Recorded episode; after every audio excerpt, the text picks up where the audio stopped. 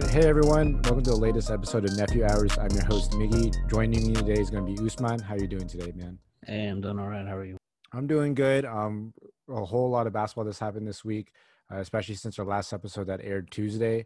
The first thing I want to talk to you about, uh, especially since you're a resident Heat fan, how do you feel about uh, Miami, you know, dethroning the Milwaukee Bucks as the number one seed and exposing them? If anyone who knows me is listening to this, they'll know my philosophy regarding uh, my own sports teams. I'm very, very negative. So um, I'm not feeling particularly great, to be honest. What? Are you serious? No trash talk, no nothing. No, no, that's that's not me. I, I do make some jokes here and there. You know, Uh-huh. uh, I laughed at that picture of Giannis's son being photoshopped into a Heat jersey, but um, job's not done. I, that's oh, the mentality okay. Quoting, quoting Kobe, I see. Um, so I, I guess I'll, I'll do the trash talking for you. Um, before before I get into that, um, I, I do want to you know give all the praise to Miami. Um, they surprised everybody in the bubble for sure. Be you know Miami just uh, showing that they're the ultimate grit team, and the way Pat Riley you know built this team to have all these players mesh well together and all these players you know be grinding out players that you know will play hard for all 48 minutes is great. Like I like I said in the you know in, in the past episodes, you know you have Jimmy Butler who's you know I guess it's him versus everybody, and he you know he's he doesn't need to shoot threes, but he's you know he's getting buckets no matter how he can. Tyler Herro and Duncan Robinson are pouring in threes. Goran Dragic is such a great point guard leader. Um, you have veterans like Andre Iguodala, who's you know he doesn't show up as much on the on the stat sheet, but he you know he does make winning plays. Um, you have Bam, who's you know been a force inside. You have Jae Crowder, who's been surprisingly lights out from three.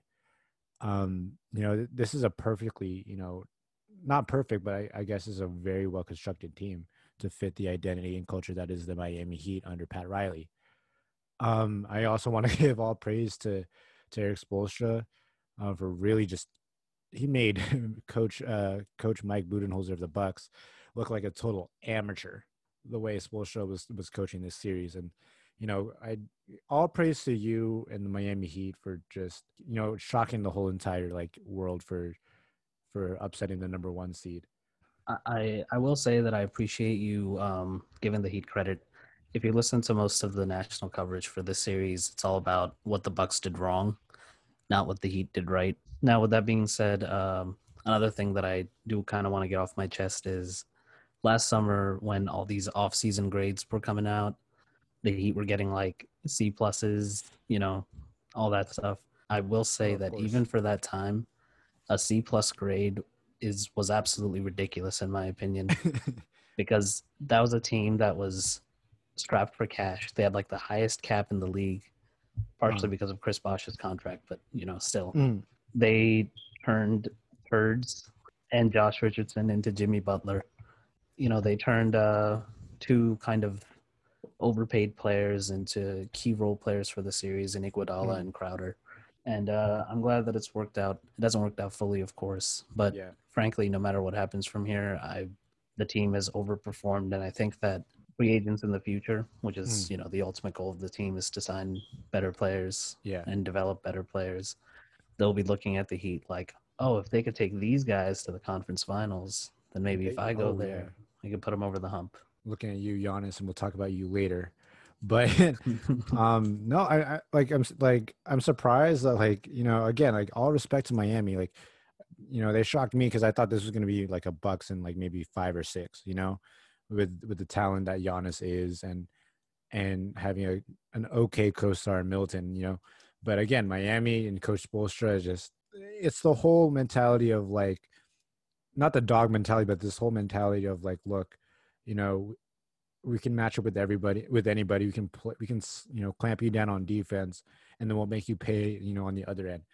The way that they played defense on Giannis was amazing. They literally, you know, you know, they, they didn't even pack the paint. Like they literally formed a wall before he can even drive and like got close to the three point line. And as we all know, Giannis's specialty is like literally driving past you, right?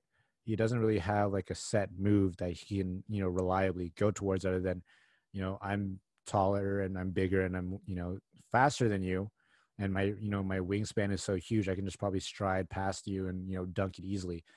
But um, they game plan it to where you have like four players literally waiting at the three point line, knowing that Giannis is going to try to drive in. If he can't, if he can't score inside, he's going to probably just kick it out.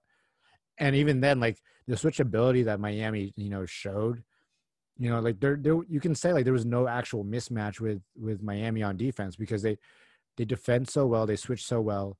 Like the only the only black eye I feel from Miami this whole series was Kendrick Nunn playing like crap. But even then, like you couldn't even notice because everyone else on Miami was chipping in so well. I was watching those games very closely. Anytime Kendrick Nunn was like matched up against uh, Giannis or Middleton, I don't know how he was doing it, but he was like stopping their drives. Like they did not, they were not able to score on him, which That's... is not something I expected, considering he's like six one, you know, 130 mm. pounds or something. Jeez, like, and you know, before I move on to Milwaukee, like, I want to give uh, give huge shout outs to Tyler Herro. That man's got big balls, man. Like, I think Game Five, Game Five was the one where it's overtime. You know, they need you know some buckets, and you you would think that they would pass the ball to like Jimmy Butler or Goran Dragic, you know, reliable veterans. No, this man pulls up from like deep, you know, and just hits like two threes in a row, and you're just like, okay, you know, this man, you know, this guy is something else. And you know, again, the Heat have rookies that you know already bought into the program, and you know they want to prove people wrong. And I think that's the whole. I think Miami mantra is just proving everybody wrong because I guess everyone. Um, I get, and you can include me. They just counted them out from the beginning of this whole series. Yeah. Speaking of uh, Tyler Herro, um, so recently ESPN's Dan Le Batard went on uh, Zach Lowe's podcast, The Lowe Post, mm-hmm. and uh, they were talking about you know the whole Heat culture thing and all that. Mm-hmm. And Dan Le Batard talked about how the Heat have like a very specific shooting drill that they make all their players and all their like draft picks they meet with go through. Uh huh. And Tyler Herro did better on that shooting drill than like Ray Allen, Devin Booker, no all these way. other like really great players. So Dan Le Batard said that interior, like on interior, like the Heat's like interior coaching and development staff, yeah, think that Tyler Herro can be a better player than Devin Booker. I'm not 100% sure wow. if I agree. I think that even if he had the skill, he wouldn't quite have the green light. Mm-hmm.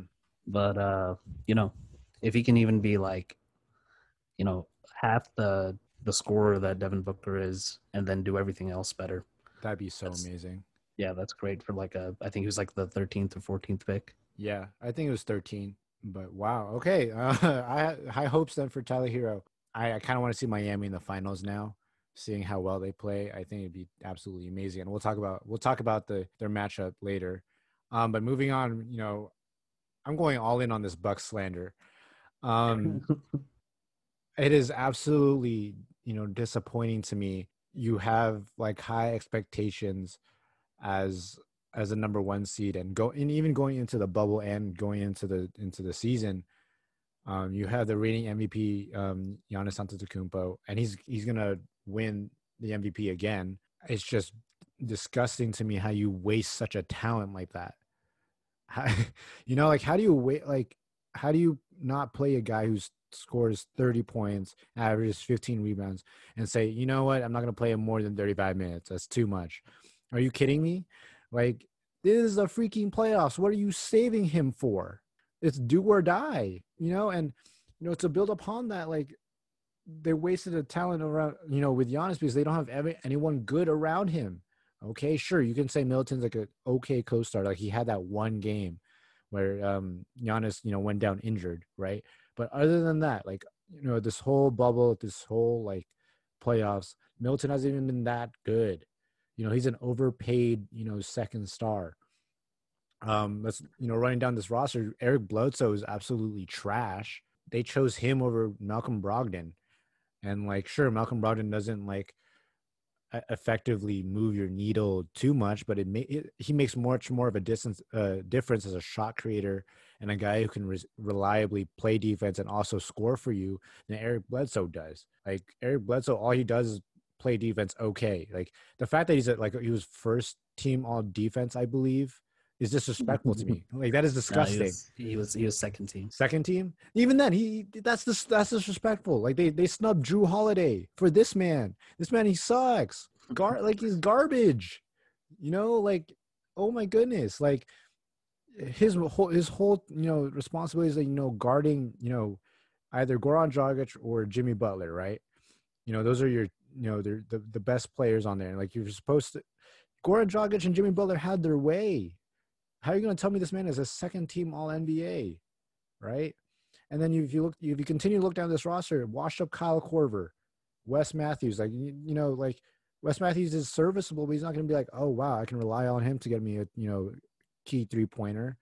You know, Brook, you know Brook Lopez, I love you and all, but like he's not the same player that he he used to be in Brooklyn. Like I I love the fact that he opened up his his game to include the three point shot. It's been beneficial. He's not like this. He's not the same player that he was in Brooklyn, to where you're like, okay, this is a third star we can use to, you know, to win games, right? Like he even struggled. Like outside of Giannis and Middleton, like there's nothing like going for the Bucks, maybe except for Donte DiVincenzo as a young guy. Like that, that's a lot of pressure for a young guy, I admit, right? But you can't give that excuse when Tyler Herro is balling out against you. Like I don't know, like roster wise, that's terrible. Like um, I'm also going to slander Coach Budenholzer. Before that, before that, let me let me push back on some of the things you said. All right. Uh, I'm, I don't like kicking teams or people when they're down. Uh-huh.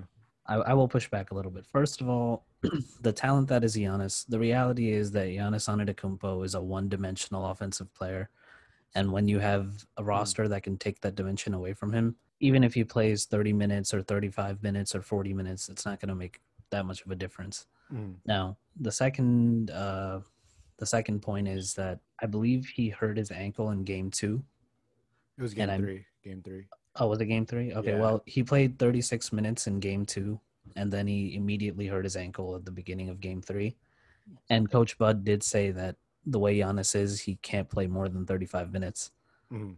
Okay, that's number two. Number three, even if they had, you know, they should have kept Brogdon, but I think that's just a curse of being in a small market even if your team is like going to the finals, you're not going to make as much money as like the Lakers would if they got eliminated in the first round, right? And finally, I will say about Brogdon, Dragic burned him even worse in the in against Indiana. So you know, like okay, sure, like this, you know, in game two, he did play 36 minutes, right? But like the whole like he hurt his ankle game two, that that was totally like there's like that is coincidental, like in that whole sense, right? he he rolled it trying to drive in. Like that's that's totally coincidental. Like I kind of see where you're coming from. If like a team is well, like you know, defending Giannis, like it makes no sense to play him more than he usually is. But again, like you know, the point remains like it's the playoffs. Like I get like you know, uh, for a team that pl- played defense against Miami so well and against Giannis, it's you you could argue that you know it made no sense, right? But at the same time, still like the gravity that Giannis is, especially that he's you know the reigning MVP, it still should be able to open up things for Milwaukee, right? Again, yeah, ultimately their shooters weren't hitting shots. Yeah, it's it's roster construction, and yeah, um, going back to what I said on you know before we uh, we reverted back, you know, I'm Coach Budenholzer is you know is a lot to blame on this one. It, again, it just shows that he's just a regular season coach. We saw this in Atlanta. He had a 60 win Atlanta Hawks team. What happens? You get swept by the Cav. Was it the Cavaliers? Yep.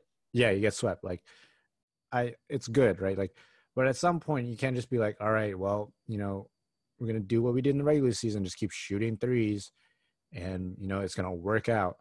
Like, no, like there there are instances when like you know the Bucks had like good, you know, looking mid-range shots, and they said, "No, I'll kick it out for a three. And guess what it is? It's a contested three.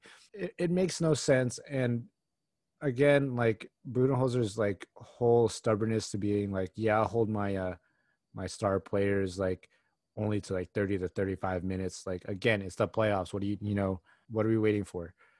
Um so for for me, like, you know, if I'm the Bucks, like the you know, there's a lot, a lot of like interior analysis that they need to like address because again they say coach budenholzer is safe and you know that that's logical i mean he is the coach that you know elevated you from like a 41 team 41 win team with jason kidd to you know top seed in the east but the bucks need to totally like revamp their roster i think yeah that, I, I think they need to also revamp the coaching staff around coach bud to mm-hmm. actually mm-hmm. you know make Giannis develop. Like they keep saying he's working on his three point shot. I don't think he needs to work on his three point shot. I think he needs to Oh, work yeah. more on his interior post game because if he can back you. Yeah. yeah, if he can back you down, like you know, Jae Crowder did a great job on Giannis, even like one on one. Jae Crowder's not stopping Giannis Antetokounmpo with his back to the basket. Mhm. Like that's just not going to happen. I agree with you. Yeah. So I've I've kind of made jokes about this. Uh, if I were Giannis, I would uh, visit uh, Nigeria with Hakeem Olajuwon and just like farm with him and play basketball with That him would work. the Like entire summer. I agree. Like if you like think about it, if you give him like like one or two reliable post moves, it's over.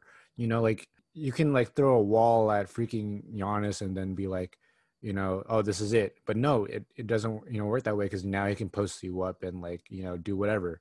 But you know with the rest of the roster, um, Kevin O'Connor did report uh recently this week that the Bucks are still the favorite to um keep Giannis in free agency and once free agency opens, they'll offer him the five-year, two hundred twenty-three million like max contract uh, extension.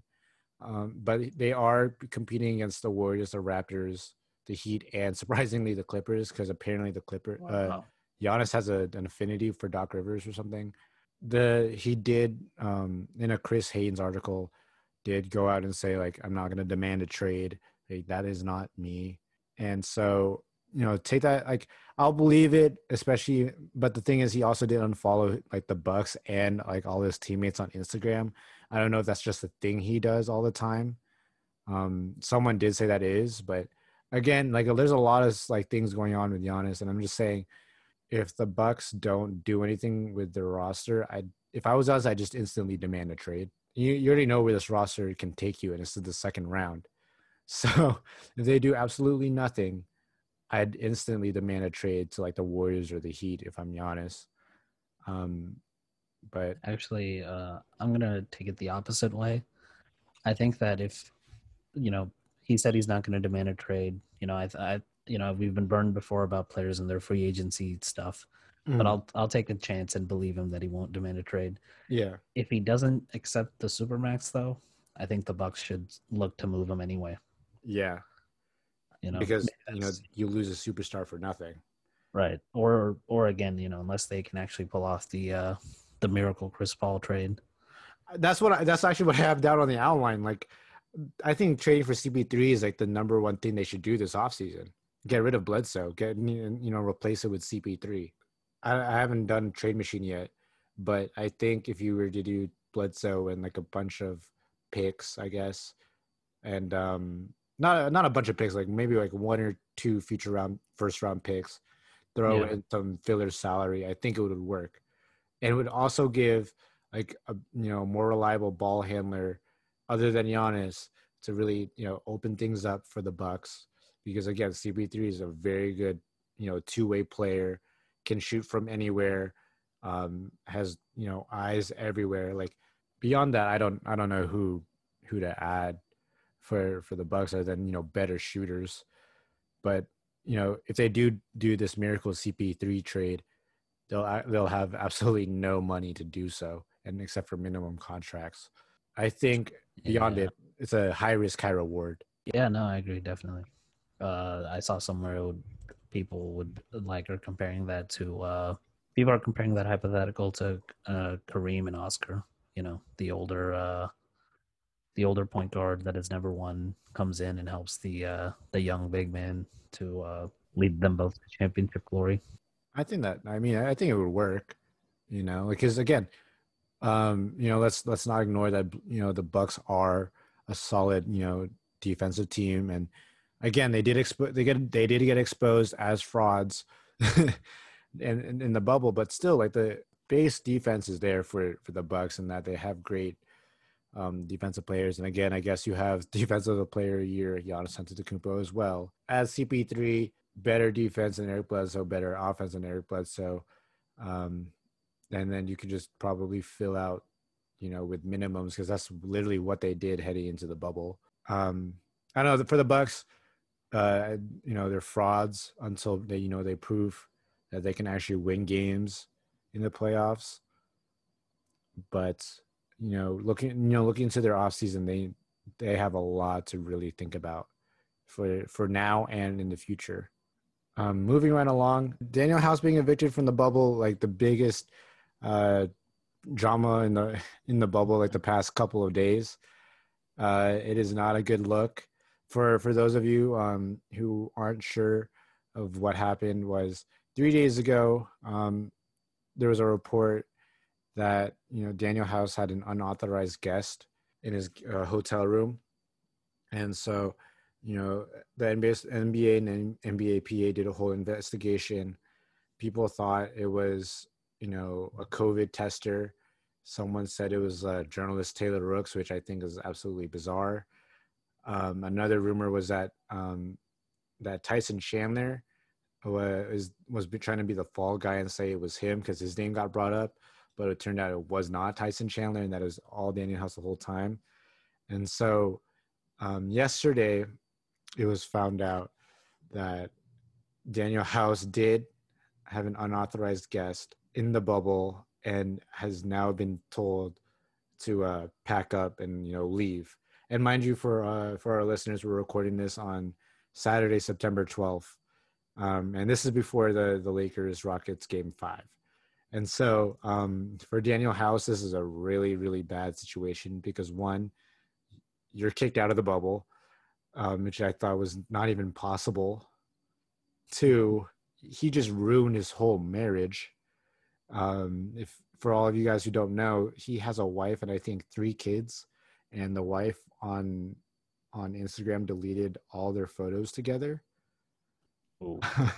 yeah, and so you know, beyond the personal stuff, like um, this also greatly affects the Houston Rockets as a basketball team because Danuel House was their sixth man and he was reliable, and now they had they don't have him. I'm not trying to say that this is all an excuse for why the Rockets are losing because I Houston fans like if you guys are using this as an excuse that the NBA is rigging this against you, like stop being ignorant. You guys know dang well that the Lakers were such a mismatch for you guys and that you guys continue to play small and micro ball when you guys have to play, you know, giants like LeBron and AD. You know, we'll we'll dive into that in, you know, just a moment, but don't blame, you know, don't blame the NBA for trying to quote unquote rig this against you because even with this Danuel House, like if even if he was a, if he was able to play, you know, after quarantining maybe like two or three days, like the Lakers were still going to win the series anyway. Um, LeBron and AD like are are feasting the past three games, and they have had like great play from the role players like Kentavious Caldwell Pope, Markieff Morris, you know, Alex Caruso. Um, this, you know, by the way, with Alex Caruso, did you see a did you see that clip um, of that Houston Rockets uh, SB Nation podcaster that was absolutely losing his mind that the the Rockets like Caruso scored 16 points? Uh, no, I didn't see that. I, I caught the end of that game, um, and I just saw that like you know uh, Alex Caruso he made all the winning plays at the end of it. Oh man, you I have to you have to listen to that.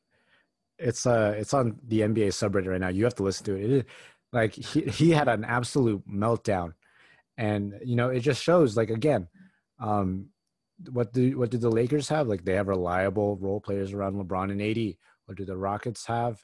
None of those things. Again you know you're starting like you're starting five you know westbrook harden eric gordon robert covington pj tucker. That's that's a solid you know those are just that's a solid starting lineup right? Especially if you're trying to you know go this whole small ball micro ball thing right? But if you look at the bench, Jeff Green, you know, is not good. You know, Austin Rivers, I guess, can get you a bucket here or there. Uh, ben McLemore isn't, you know, a guy you should be concerned about. So it makes sense that the Lakers are having their way with the Rockets with this with this sort of like roster construction that the Rocket the Rockets have right now. All right, so um, a few things. First off, uh, unacceptable behavior from House. Um, not only does this affect his personal life, Facts. but I wouldn't be surprised. I wouldn't be surprised if it if it affects his uh, professional, you know, career in the league. Oh yeah. Like if this guy, you know, next season might very well also be in a bubble if this guy can't keep it in his pants. And real quick, the, the worst part is is that his wife could have come to the bubble. Like I know. Either so that means one of two things. Either he's really dumb or he's been doing this the entire time and uh-huh. Somehow the league didn't know, which is like that's bad for the league's protocol. Uh-huh. Now, the funny side is, you know, I can imagine LeBron like, you know, uh, going to the anonymous hotline And snitching. I think You know- that'd be I think that'd be hilarious. But I agree with you though. Like that's that's you know completely like dude like you know we get it you're horny but can't you you know have not have self any you know have at least some self control to at Yeah, least man. you know at least hold out you're, you're gonna use you're gonna lose the series anyway wait till you go home today you know and then yeah. Well, also uh, counteract that a little bit. You know, House is their best defender, like their most reliable perimeter defender. Mhm. Uh, that's at least that's what the articles have been saying. Frankly, I don't even know who House really was. Yeah. Um, these days with the bubble, with the players having slogans on the jerseys, it's a lot harder to read the name on the bottom. oh i agree yeah But uh, now, with that being said, um, if the Rockets fans really think this is rigged, I mean, in Game Four, in Game Four, um, the Lakers had 16 free throws while the Rockets had like 39. So I mean, come on. Uh, yeah, and you that's know. what I'm saying. Um, also, uh, apparently, and and uh, you know, kind of wrap up on the house thing. Apparently, that this Shams reported that this is not an isolated situation. That you know there has actually been some funny business going on. Um, this might not be the the last time you hear about someone breaking the rules. Hopefully, that's not true at all. But apparently, that's what Shams reported. Luckily, there's a, you know by next week there'll only be four teams left, right? You know, I know, but even then, like we're so close. Please don't mess this up. Okay, uh, we're in agreement though that the Lakers are probably going to finish this off tonight, right? And so yeah, I can see that. for me, it, I think the Rockets, just like the Milwaukee Bucks, have a lot of like soul searching this offseason because one, um, Mike D'Antoni, his contract is up, and there is no like signs of an extension. So is is this like where like you know you decide, hey, we're going to go in a different direction, or B, you know, are you going to run it all back with you know D'Antoni, Westbrook, and Harden? And if you do keep, you know, D'Antoni, like, are you guys going to keep trying to do the small ball, micro ball thing? Because I mean, it's worked against some teams. It worked game one versus the Lakers, but it, it didn't. From that point forward, it didn't work at all. Is this a sustainable style of playing if you're the Houston Rockets? And like, you know, to build upon it, like again, I'm I'm a huge advocate of ad- analytics. It's a very like good, insightful way to look at things at some point, you know, and in, in again, like again, as much as I am a huge advocate for analytics, at the same time, I'm at the point where analytics can also like be a huge detriment uh, to how you play, because I agree with you know analytics being beneficial, but at the same time, like if the if you have a wide open shot wherever you take it, you know why don't you take it? Like the mid range is is also a key part of the game. Like sure, it's quote unquote inefficient, but if you're, you know, a lot of players are good at the mid range, why would you limit them from not shooting like a shot that they're good at? You know, it's really frustrating to see like, you know, the Rockets, like, you know, only focus on three pointers when, you know, the whole mid range is wide open for them. They can easily just pull up there. Like the Russell Westbrook's the only one who's taking those shots. And albeit like, you know, he's not making them because, you know, he's not that great of a shooter anymore, if ever. But still, like, you know, for a shooter, shooter as as good as Harden, you would think that maybe he, you know, takes a step inside and shoots a mid range or whatever. Like it's frustrating to me like you know they you have like Austin Rivers, James Harden, Russell Westbrook. They drive in, they have a wide open mid range shot, but they don't. They just pass it. Yeah. They pass it out for a contested three three point shot. Like what is that? You know? Yeah, I can definitely, I definitely agree with that. I was like, during game four and five of the Heat Buck series, I was like practically pulling my hair out of my head seeing Jimmy Butler. He drives, he jumps. Instead of taking a layup or trying to draw the foul, he's just kicking it out for somebody to break a 3 Mm-hmm. It's just like, just take the layup, please. Yeah, that's, Just that's take what the I'm saying. layup. Yeah, I agree with you. Like Oh, again, it's you know, I, I get three point shooting is the name of the game. And I, I agree that it's very important that you know how to shoot threes, but you can't really shoot threes if you can't really shoot the mid range shot, you know? Like it, it makes no sense to me that you're gonna completely avoid the whole the whole area of the floor. It's only a matter of time until the league like eventually course corrects on this three point stuff. eventually because again like we see we've we're seeing it now like the mid-range is like a very reliable shot in the playoffs when everyone closes out Yeah. three point line but on top of this you know rocket soul searching like i think you know the rockets have to either think about like are we going to maximize harden and westbrook and add like better role players? Like are, are you going to actually add a center this time that can you know be a good role man? Um or are they going to trade westbrook and you know just run with harden you know? Like i i think the best thing to do for houston is just to try to run harden and westbrook again because again the name of the game in the nba is you have two superstars on your team every playoff contender has Yeah. two superstars on their team. So you keep russell westbrook and james harden. But i think if you give like a role man you know center for for james harden and russell westbrook i think it'll open up the whole playbook a lot more because again they're good at the pick and roll. You know like it, it either opens them up to either you know drive in get an easy layup or a dunk or they can lob it to the big man or in james harden's case just pull up for three or you know it also you know their their ability to play the pick and roll so well is also should be able to help open up the floor for everybody First of all, um, I think we all know that whatever the first thing they're going to have to do is find a new general manager because cheap Fertitta is not going to keep uh, Daryl Morey because China's still not airing um, Rockets games. So is that true know, more- is it- I'm I'm almost certain that's true. Honestly, are they gonna fire him I I think they will because a lot of revenue comes from China. You know, it's sad money talks, but it is what it is. And Ch- Tillman Fertitta is like the cheapest owner in the league.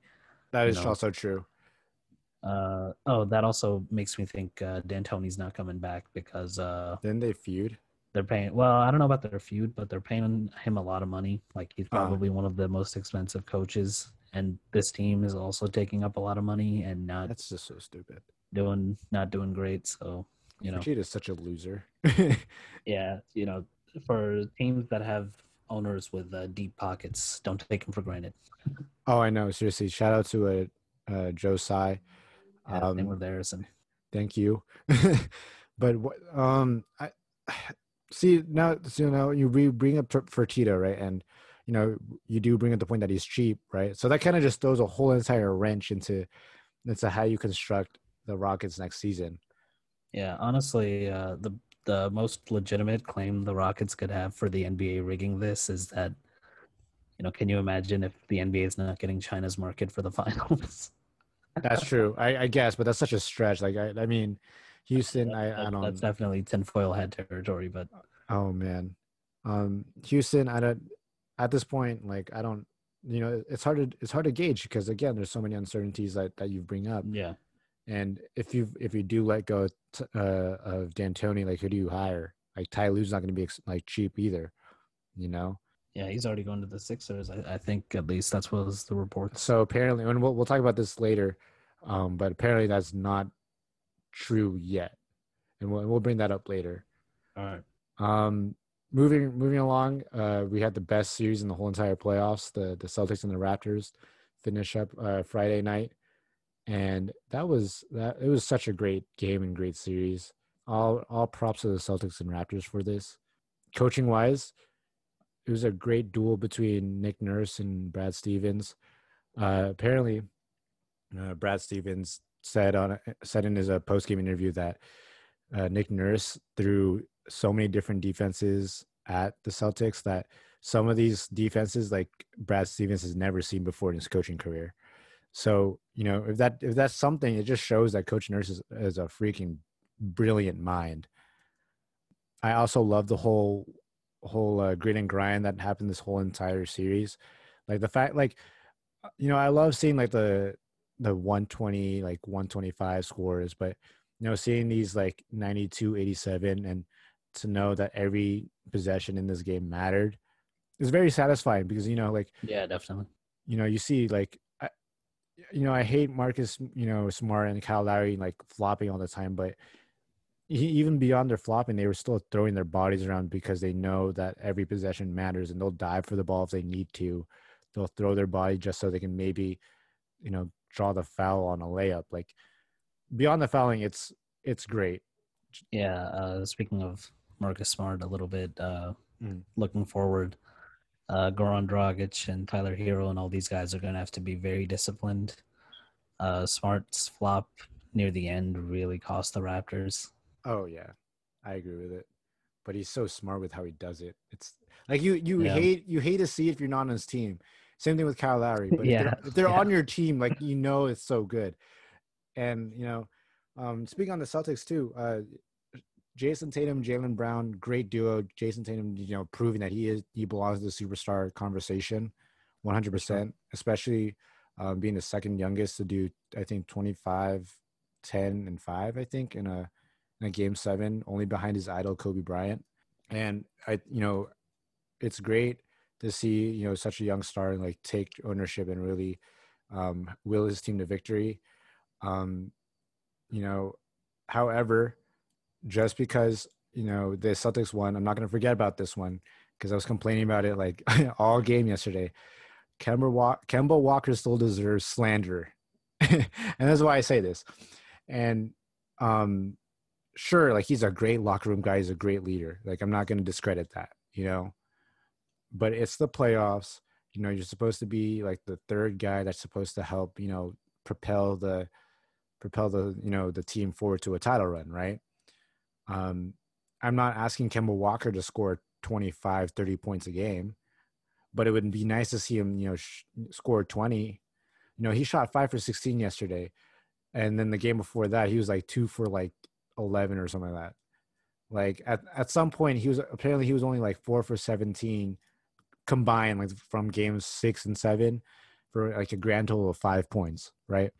And so, I'm just saying, like as a playoff performer, like sure, Kemba Walker has his like um moments that you know you say, oh, he's cardiac Kemba, he's so clutch, but like this whole series, like Kemba Walker was like a non-factor almost, and that's concerning for for when they play the Heat because again, the Heat can play defense on anybody, and if you don't have another reliable scorer outside of Jayson Tatum, Jaylen Brown, and this is before and, you know before Gordon Hayward comes back, like you know I wouldn't be surprised if the Heat go out into an early series lead because Kemba Walker has not performed well at all, and you know at this point, like sure Kemba Walker is a great fit for the Boston Celtics and what they have, but in no way is he better than Kyrie Irving.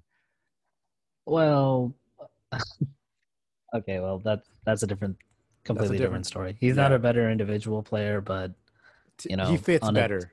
Like yeah, I'll- I'll- it's, on a team with better. as many uh, egos as the Celtics, you know, you need somebody that's going to actually, you know, listen to the coach. yeah. Now, with that being said, about Kemba, first off, I want to say that I don't blame him too much for kind of, uh, you know, b- being a little nervous on this big stage because Mhm. uh, he spent his entire career with uh, what the worst franchise in the league, maybe the Hornets Oh, okay, fair point. you know. And uh secondly, you said you would like to see Kemba score 20 points. I, don't mean, want to see that. I don't want to see that for the next 4 to 7 games. But I okay.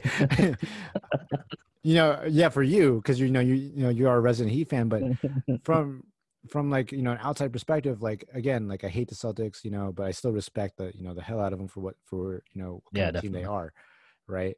But again, like you know, there were numerous times in Game Seven where Kemba Walker nearly threw the game away, and why? Because he you know he takes a shot like, albeit they are open, right? And again, he you know he did he does redeem himself every you know the possession after by hitting like a good you know mid range, but you know there have been scenarios in game seven where he nearly throws the game away by either having a turnover or taking like a you know missing like three or four consecutive shots in a row right killing like Yeah. different possessions like you know again I, I don't need kemba walker to s- score 25 i just want him to you know maybe he doesn't even need to score 20 right but he just needs to you know shoot better from the field like shooting 5 for 16 should not be his stat line every game like ideally it would probably be like what 7 for 12 7 for 13 like at least like that 45 50% Yeah. range definitely, definitely. but you know again it, it's still good to see him like finally have a deep playoff run because you know with charlotte he never got to experience any of this. I don't even know if they went no they, they the lost. second no, round with they, they never won the first round. So this is like the farthest he's ever gone. Yeah, the last time I remember, the, the only times I remember the Hornets slash Bobcats in the playoffs was uh, in 2016, where uh, the purple shirt guy Dwyane Oh, Wade's last yeah. like signature performance. and then That's before that it was and before that it was when uh lebron got uh where josh mcroberts almost killed lebron oh yeah. Oh my gosh. That's I can't believe that was like six, seven years ago. My Yeah. God. Um, but yeah, see, like again, like you know, shout out to Kemba for actually making it this far now. Um, but I think the tr- the train stops there. Yeah. I, I'm still picking the Heat over the Celtics. Oh i Um, don't know about that but we'll talk about that later um, on the flip side, though, um, on the Raptors, again, all respect to the Raptors. Uh, for for many people, they you know we thought that there was no way they'd they'd be as successful as they were last season, especially with losing Kawhi. But they proved us wrong. They made it all the way to the second seed um, in the East, and you know made it look like they could make you know probably make a run for the Eastern Conference Finals again. Um, you know all the grit and all the stuff that they've done and all the team defense and team basketball is you know it's amazing to watch how well coached they are. Um, i do want to say like again with kyle lowry like you hate him if you're playing against him but for the raptors he is so important for that team. Mainly yeah. you know outside of him taking all these charges and you know throwing his body around just to win a game like he's been such a great leader for that team. Yeah definitely a lot of i've you know despite the flopping stuff oh yeah uh, same. a lot of a lot of respect for for lowry. Same like you know like and and he he provided like all he could when it counted most. Like again uh uh game six i believe um when that was the overtime game right? Um he Yeah. uh he he willed you know the raptors to victory and he played 53 minutes you know like um he, I, you know if if this is it for you know Kyle Lowry on the Raptors because he I mean he does have that w- one more year next season but if you know if if this was it like you know again like I think Larry might you know you know should have his own statue outside of um um outside of Toronto. Yeah he's I, I think there's no question he's the best the or at least the most impactful player in their franchise history. You know I I wouldn't even say I wouldn't even you know you know make it a, I don't even think it's a stretch to say that he is the best player in franchise history.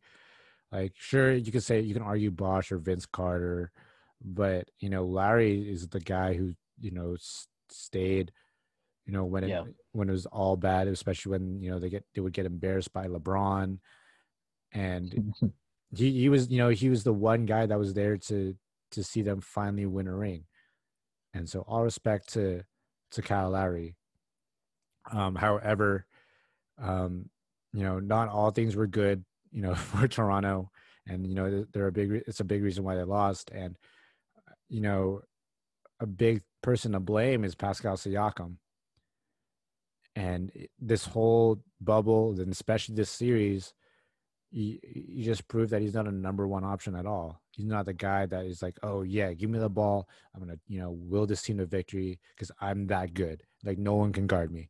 Like no, like you know, Ta Jayson Tatum was that guy. Siakam wasn't. You know, his whole series he's shooting like 30, like 30, 40 percent, and he couldn't even hit a three if his life depended on it. Like, um, the I think I forgot which uh, account it was on Twitter that that posts all these stats um, but someone noted that he only shot 12% from three, and that is like the lowest percentage ever in the playoffs.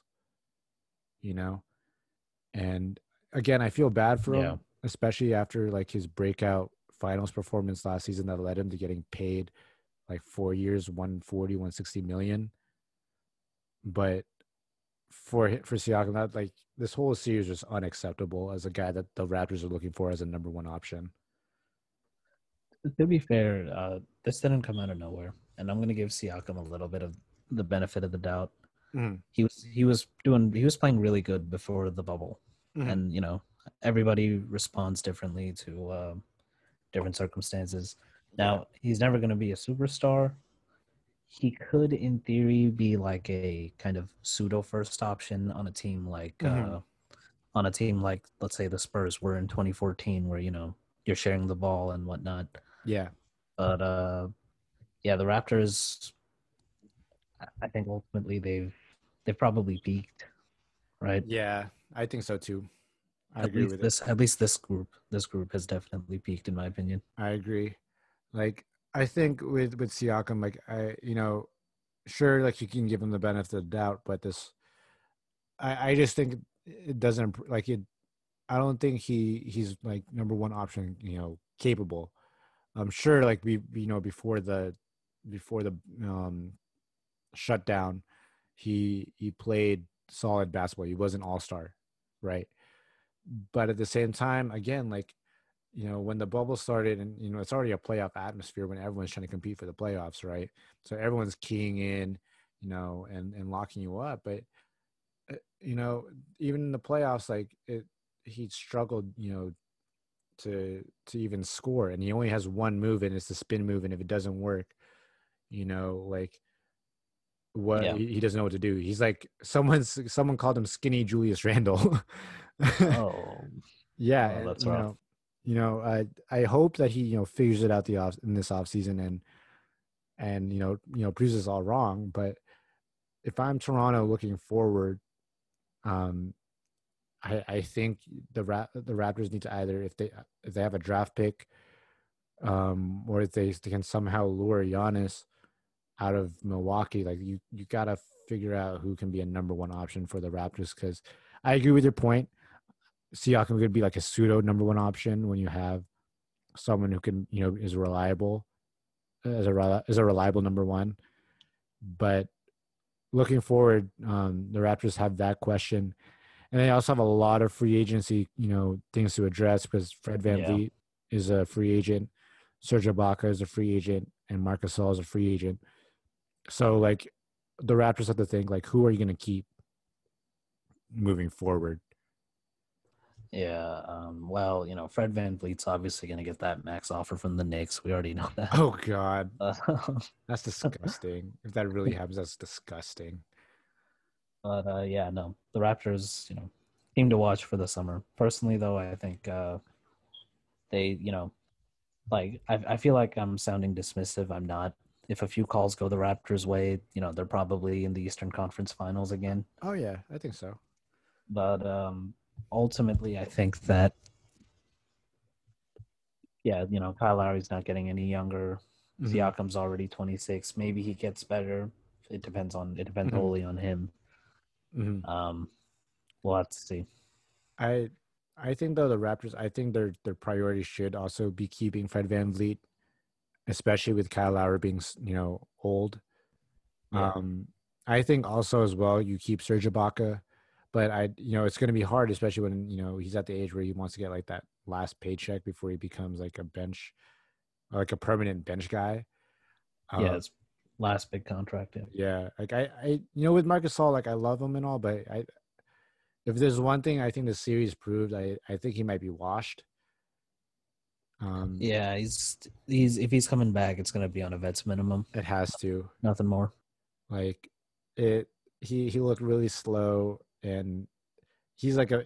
It's time for him to just finally accept coming off the bench instead of you know starting. Um, and hopefully, if if he's willing to you know take that vet minimum, you know he's if he if he take that vet minimum, I wouldn't be surprised if they you know were able to pay Bach and keep Gasol the vet minimum.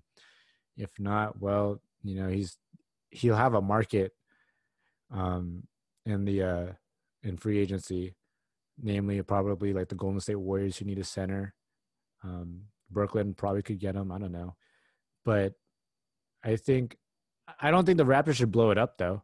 I think that they they have a good um they have a good young core in Siakam, OG Anunoby, Norman Powell. Like they have a good young core to build around. I don't think this is over. It's just they just have to retool and move forward. Yeah, yeah, yeah. No, they could, they could, they could again, you know, prove me wrong. You know, everybody counted him out this year, so we'll have to see. You know, Nick Nurse is one of the best minds in the game.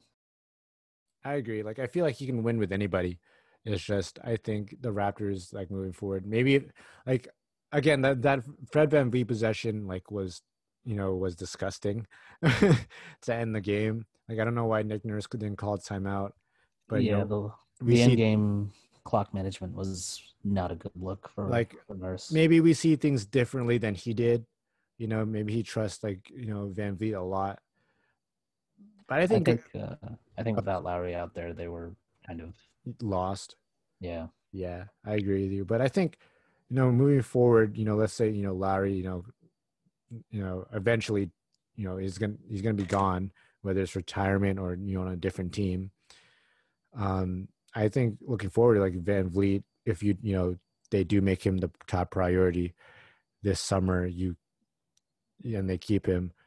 Fred VanVleet and Siakam would be, I, I think, a good duo to have moving forward until you find like a like a player that's gonna you know change your franchise. Yeah. Um, with the with the last series that you know that happened this past week, um, the Clippers and the Nuggets.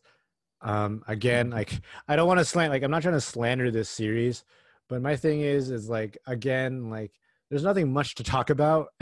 I I know like the, the Nuggets are the Kings of three one, and they it looks like they have a shot again at coming back from three one because they won Game five. But let's be real here, you know, like this is the Clippers series. They're winning this probably tomorrow. Okay. Like I won't talk I won't entertain this thought of like the Nuggets possibly winning in seven because the Clippers were well on their way to winning this. And they just have a penchant for blowing leads. Like this is the second time they blew a 16 point lead. Okay, like if I Well- you know the Clippers need to like no they need to like learn how to keep their foot on the pedal. Like that, Yeah. Um, Well, uh, you know, this time around, I can't fully blame the Clippers. They were uh, going up against uh, a force greater than any basketball player's individual will. They were going up against the Charles Barkley guarantee. oh, that is also true. God, It's Charles really funny how that. it's really funny how, like, at the beginning of the game, he says, "You know, I guarantee There's no that way. they're gonna win," and then at halftime, he says, "You know what? I'm doubling down. I guarantee you they're gonna win by 20."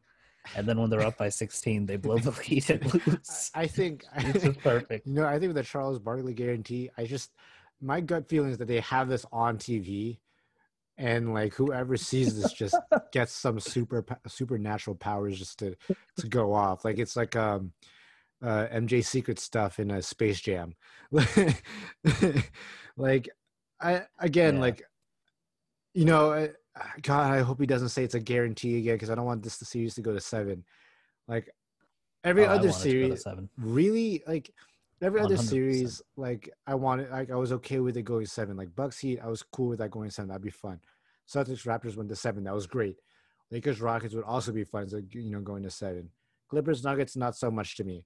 Like you know and, and why i say that is because look the clippers have Kawhi leonard who's a freaking robot and will you know he'll literally just kill you. He's a terminator right? Like with the nuggets Mhm. like it's you know, it's Jokic and Murray, like they're great and all, but other than that, there's no one like I, you know, like oh wow, I really want to watch Gary Harris, or oh wow. come on, Michael Porter Jr. I mean, come on. Okay, we'll get to him in a second because I have so much to say about that man.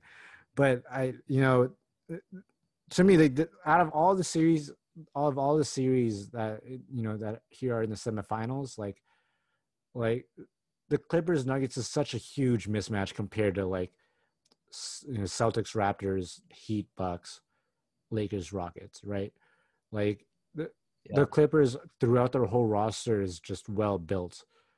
And again, Kawhi Leonard is probably going to, you know, turn into the Terminator and just really just score 50 and be like, all right, goodbye. Like, you know, we'll, we'll see you later.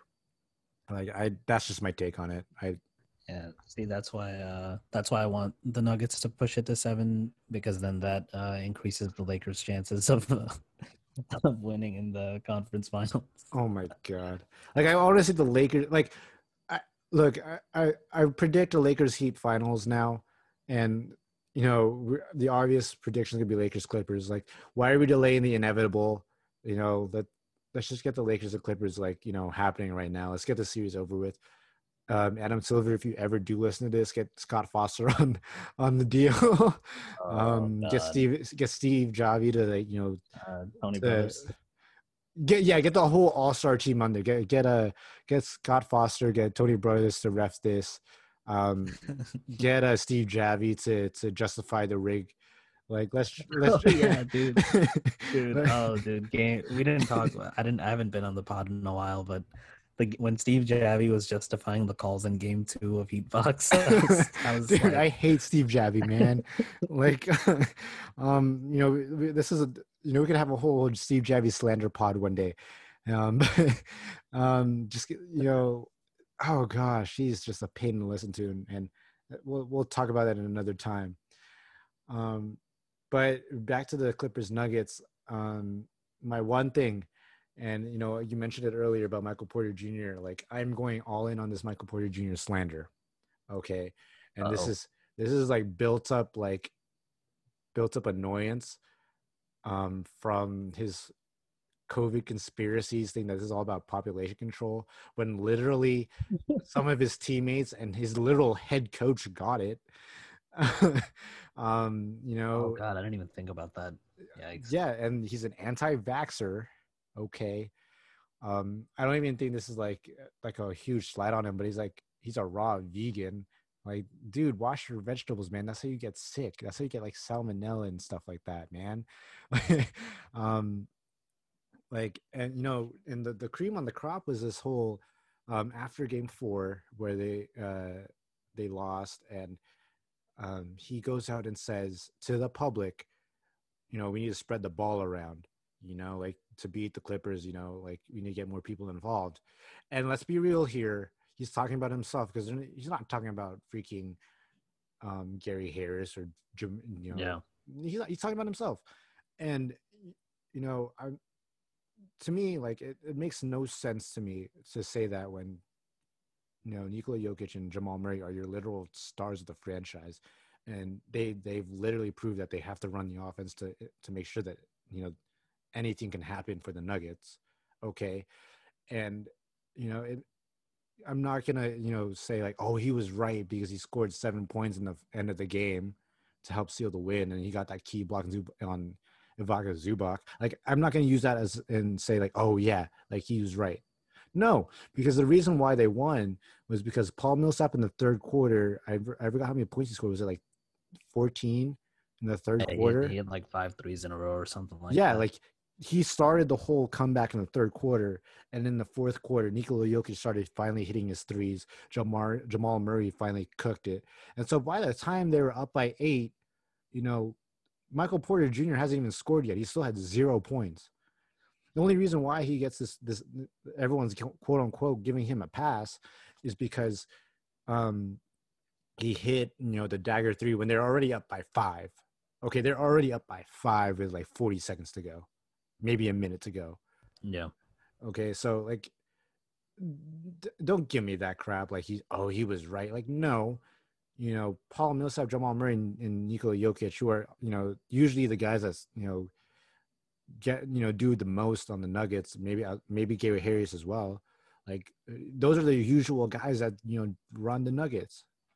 you Yeah. know? So, so aside from uh, Danuel House's conduct, this is the second most unprofessional thing that's happened in the bubble. Facts. Even if even if you believe that, like you know, let's say hypothetically he's not saying it selfishly about himself. Even if you believe that, you have to tell Mm. the coach and your teammates that in private. Yeah, You can't say it to the media. That's like a rookie mistake. I know. No. Second, um, secondly, uh, I will say that you know, to give him some credit, he did walk the walk. You know, he He was he so did. lucky. Uh, he did. Uh, you know, regardless, he did. Uh, he did score when the ball was given to him at the end. You know, he could have Mhm. bricked those, and the Clippers could have. Uh, I don't know. You they know, probably would have come back and won.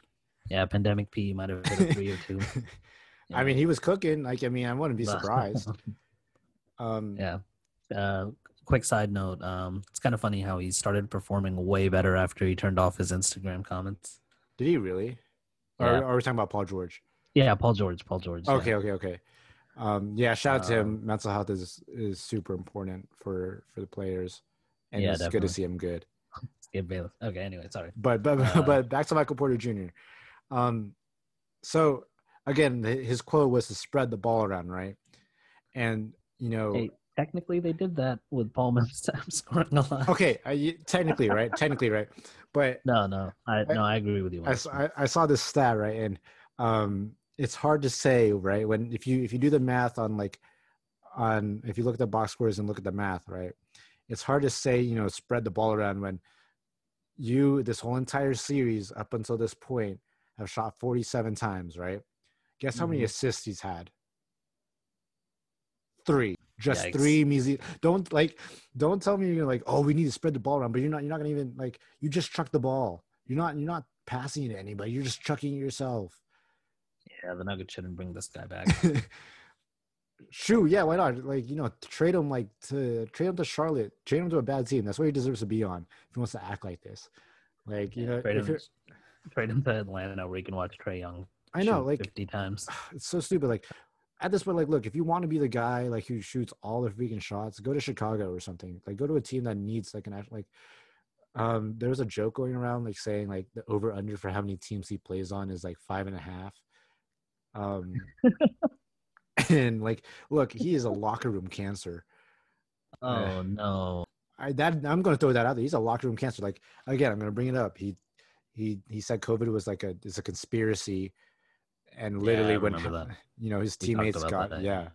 you know, and you know again, um, anti-vax. Again, his teammates literally got sick. Okay, and his coach got sick. There's 190 people, 190,000 people in America have died because of this pandemic. Like to say that stuff, in, you know, publicly is you know disgusting. Um, and and, you know, on top of this, like you know, outside of this selfish look, um, I remember John Hollinger. Uh, he tweeted out like, you know, beyond his medical concerns, you know, pre-draft, you know, because he he did deal with that broken back. Um, he he insinuated that, you know, there because you know these comments that, like, this might you know his whole egotistic selfishness was a you know big reason why that some teams like put him lower than he you know got drafted at. And it makes sense. Like we're seeing it unfold. Like he's had great performances in the bubble. Like i'm you know i'll acknowledge that. But the locker room cancer is you know for a team that's trying to compete for a title is bar none i think the worst i've ever seen you know? Especially for a guy who's a rookie and you know you can't go if you're a rookie you can't go in saying like oh yeah i'm better than the star players that we already have now you know? Yeah. and it's an even it's an even a i think it's like an even worse look when you know a good amount of the league stars like slander you. Dame Lillard Dame, Damian Lillard roasted this man. Yeah, no, you again, if you want to say that stuff privately, you know, there there's ways to go about it. Now maybe yeah i agree Maybe the Nuggets don't uh maybe, you know, maybe they don't like their their coach Mike Malone, right? Mhm. Yeah, maybe he doesn't like that and maybe that's why, but you still can't go to the media about it. 100% That's just that's just showing that you're entitled. Yeah, one hundred percent. You know, and you know it's bad when um when uh Nikola Vu- Vucevic, who says absolutely nothing, says something bad about you. you know, like Yeah, no question. like again, it's a bad look all around when when all of these stars like say like you know you're hella out of pocket and everything, and he tried to like back it up like or he tried to like kind of recover from it after like they won game five, saying like oh it's good to you know it's good to listen to uh, all these stars like kind of speak to you and like you take it you know as advice. Yeah. and i'm like no dude they were slandering you because you're a freaking idiot. Like they're not like i i don't know. Like i i hate michael porter jr at this point. Like he's now become he's he's supplanted james harden as my most hated player in the league. Um and it's not even close anymore. Um Ooh. yeah I, i'm on the whole screw mpj um i hope nothing ever i hope he never wins a ring like i don't i just i just can't tolerate like players who you know who do that i don't i just can't you know it's whatever Yeah, it's a rough look. Definitely. i mean i, I don't know i think again i i would not be surprised if next game he he puts up zero points Okay, cool. um Yeah, yeah, definitely, definitely.